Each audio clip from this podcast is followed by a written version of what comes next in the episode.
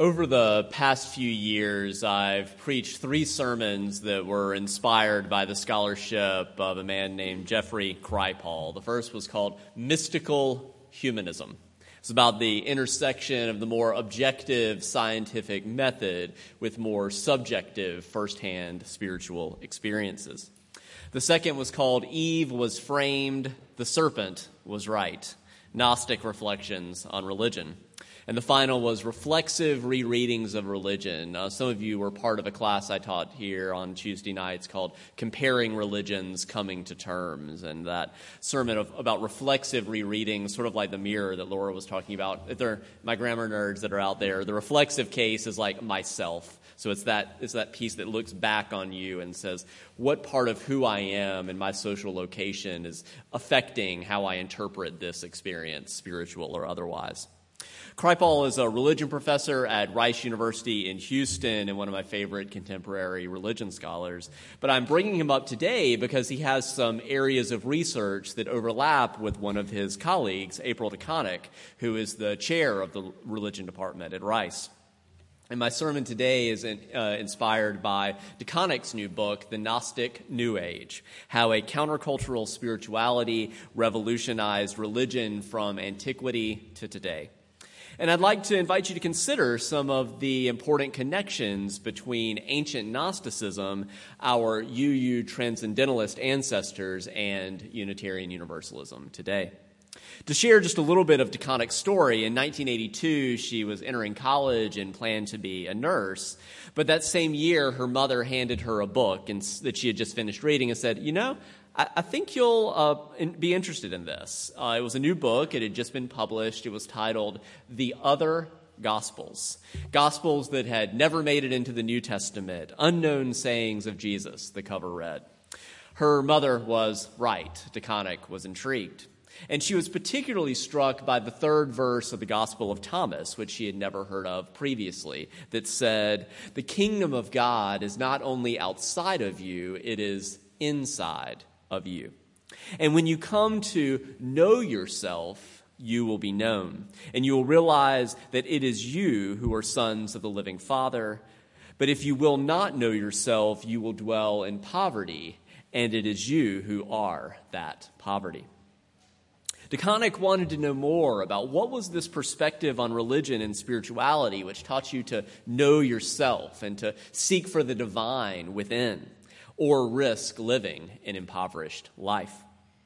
In her quest to learn more, she next found Elaine Pagels' book, The Gnostic Gospels, which had been published three years earlier in 1979. So you may remember when that sort of came onto the scene. It made a lot of headlines. I see a few hands. Pagels was one of the first um, scholars to write a book that was scholarly and accessible and popular about the Gnostic texts that had been discovered in 1945 near Nag Hammadi, Egypt.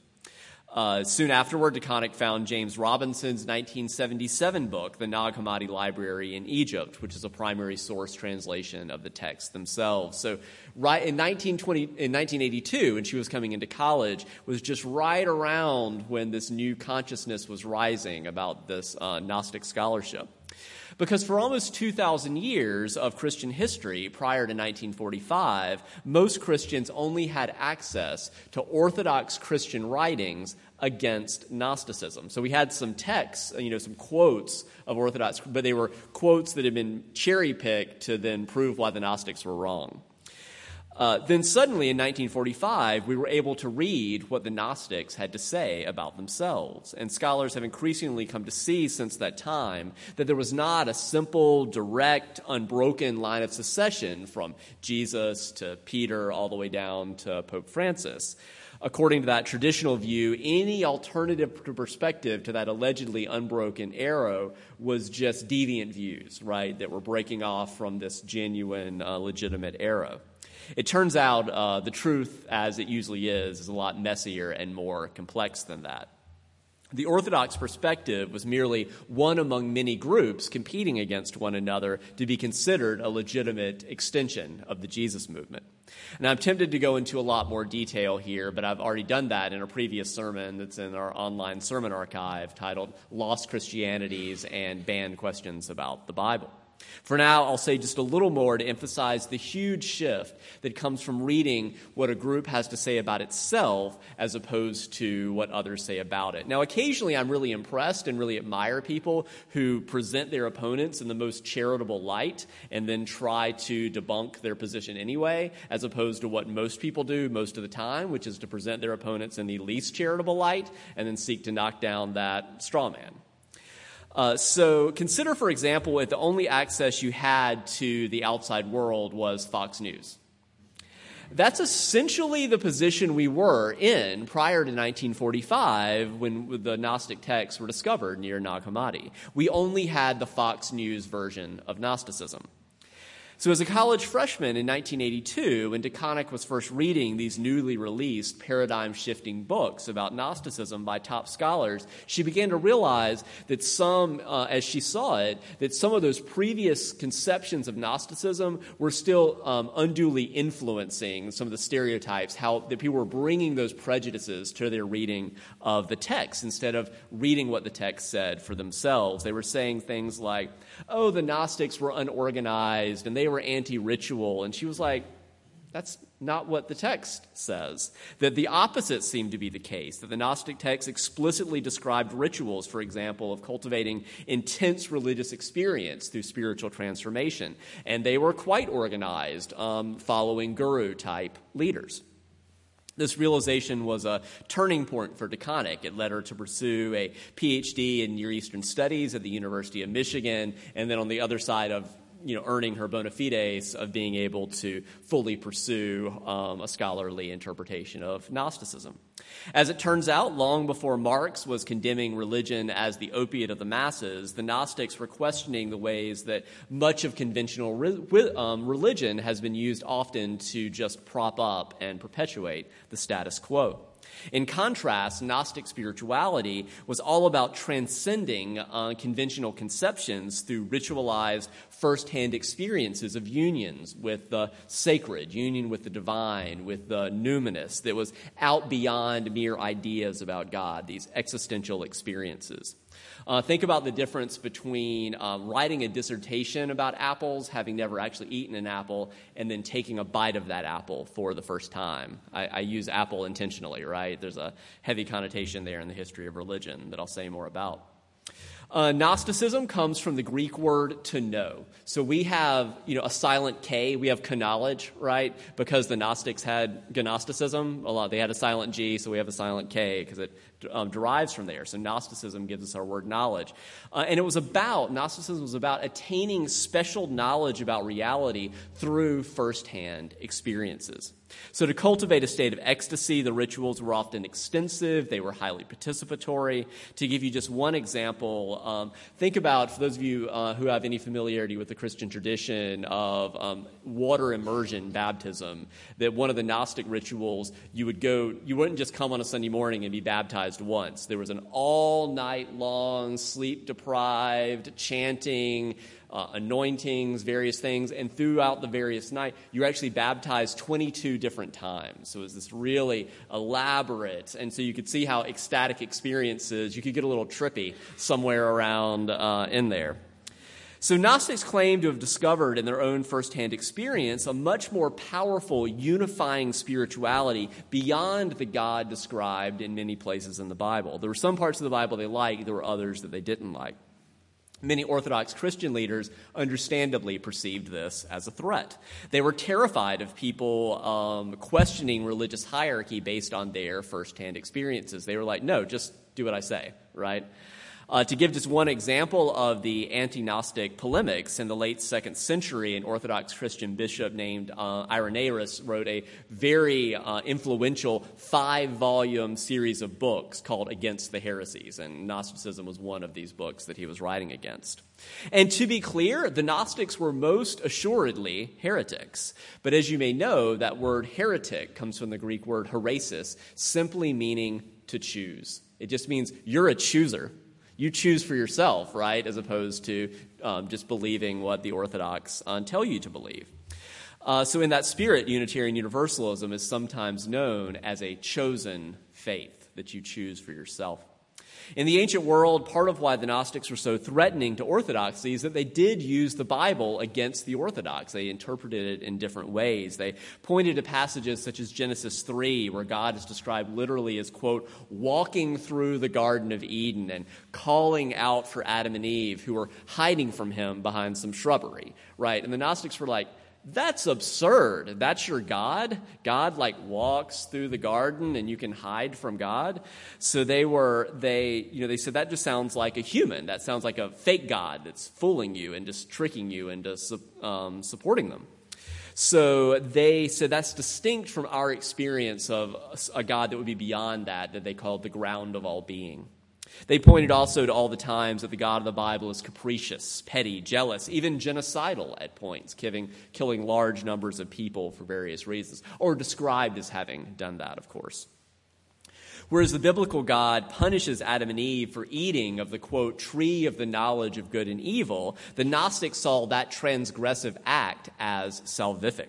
They admired the serpent. They said, Listen to that serpent uh, who tells Eve in Genesis 3 that if she eats the fruit, quote, you will not die, your eyes will be opened, and you will become like God, like that lesser God, you know, that, that you know that so that we're trying to keep you in the the orthodox are just trying to keep you in submission to that lesser god you need to become like that lesser god having special knowledge so that you can then get beyond that to the true uh, experience of, of unity Indeed, some of the Gnostics were known as Sethians because they identified with Adam and Eve's third son, Seth, after Cain and Abel. Seth is the only early character in the Bible who neither interacts with nor worships Yahweh.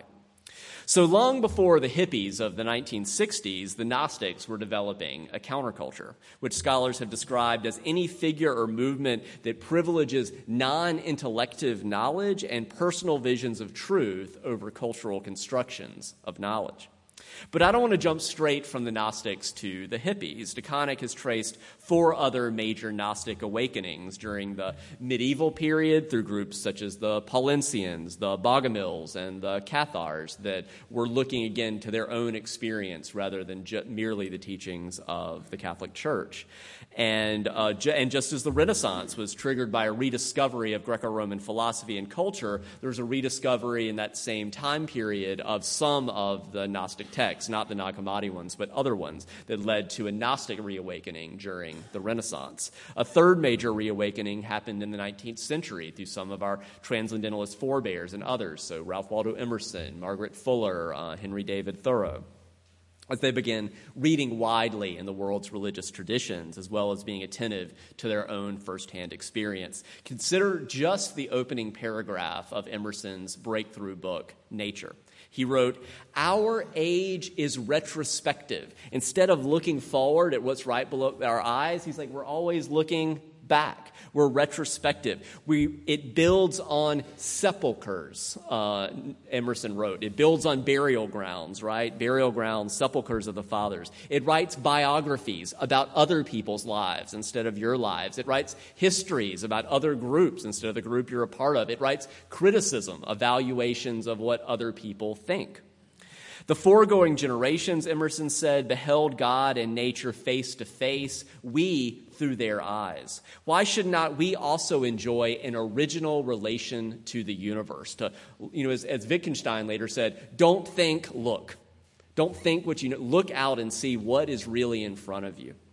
Emerson continues, Why should we not have a poetry and philosophy of insight and not of tradition, and a religion by revelation to us and not a history of revelation to them? Uh, so he continues, The sun shines today also. There is more wool and flax in the fields. There are new lands, new people, new thoughts. Let us demand our own works, our own laws, our own worship. This third Gnostic awakening can be traced all the way through landmark modern figures like Carl Jung. And finally, we can trace a fourth Gnostic awakening, starting with the discovery of the Nag Hammadi texts in 1945 and continuing on through today, that have allowed uh, people to be more public. So you have like Jung, for example, if you Google Jung's Red Book, that was actually sequestered by his family, his journaling and writing about his spiritual experiences until just a few years ago because they were afraid it was too scandalous for people to handle. And now, in this sort of fourth Gnostic awakening, they're like, oh, people can handle it now. It's, it's safe to publish it. So, polls continue to show today the growing influence of the so called spiritual but not religious, who are seeking authentic spiritual experiences, not merely secondhand theology. And in this day and age, to me, one of the promises of movements like Unitarian Universalism is to cultivate communities that can be both spiritual and religious, communities of people that can support one another on their individual and collective spiritual journeys and can honor the firsthand religious experiences within and the diversity thereof within community. Uh, indeed, in good transcendentalist fashion, the first of our six sources is direct experience of that transcending mystery and wonder affirmed in all cultures, which moves us to a renewal of the spirit and an openness to the forces that create and uphold life. We balance that, of course, with our fifth source, humanist teachings, which counsel us to heed the guidance of reason and the results of science and warn us against idolatries of the mind and spirit. So we have a balance within our six sources. But before concluding, there's one other aspect of DeConick's book that I particularly appreciate. She uh, explores some of the ways that Gnostic themes are particularly present in many popular films today. So we could look at Star Trek The Final Frontier, we could look at Avatar, we could look at Darren Aronofsky's Pi. Not Pi like blueberry pie, Pi like 3.14, right? More like Kabbalah that uh, Scott was referring to. To briefly describe these three examples in more detail, um, take the film The Matrix. Uh, it's a classic Gnostic scene where the protagonist, Neo, that's of course an anagram, you, you move those letters of Neo around and you get one, right? So that, that's a beginning. Neo is offered a choice by a stranger named Morpheus. He's told, You take the blue pill, and the story ends. You wake up in your bed, and you believe what you want to believe. Or you take the red pill, red like an apple, offered to Eve, right? You stay in Wonderland, and I will show you just how deep the rabbit hole goes. Remember, Morpheus says, all I'm offering is truth, knowledge, gnosis, right? He doesn't say the knowledge gnosis part, but that's, that's the undercurrent. After swallowing the red pill, biting of the apple, Neo wakes up, only to discover himself suffocating in this goo lined pod. Some of you may remember this scene. He's like an infant struggling out of the womb. Uh, Neo pushes through the fluids, and then Morpheus literally cuts the cords, right? He's this initiate facing a new reality, and the terms of his new birth as he seeks to figure out what's going on, some of you remember, may remember what he does. The first thing he does is vomit, right? He's so overwhelmed. He's greeted by Morpheus and company and says, Welcome to the real world. So that scene is classic Gnosticism, discovering a deeper reality beneath the simulacrum that you thought was reality. Another modern Gnostic parable is the Jim Carrey film, The Truman Show. Just as the ancient Gnostics discovered cracks in the Bible, these places where they're like, that doesn't quite make sense. I think that's pointing us to a larger reality behind it.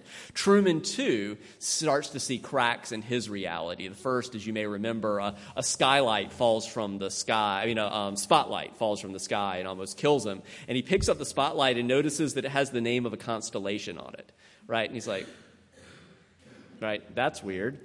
Uh, and so and he starts to notice things like how people tend to always like go past him at the same time, almost like they were actors in a play. And so slowly he starts to put together the pieces that he's actually a reality TV star, and everyone's in on it except him.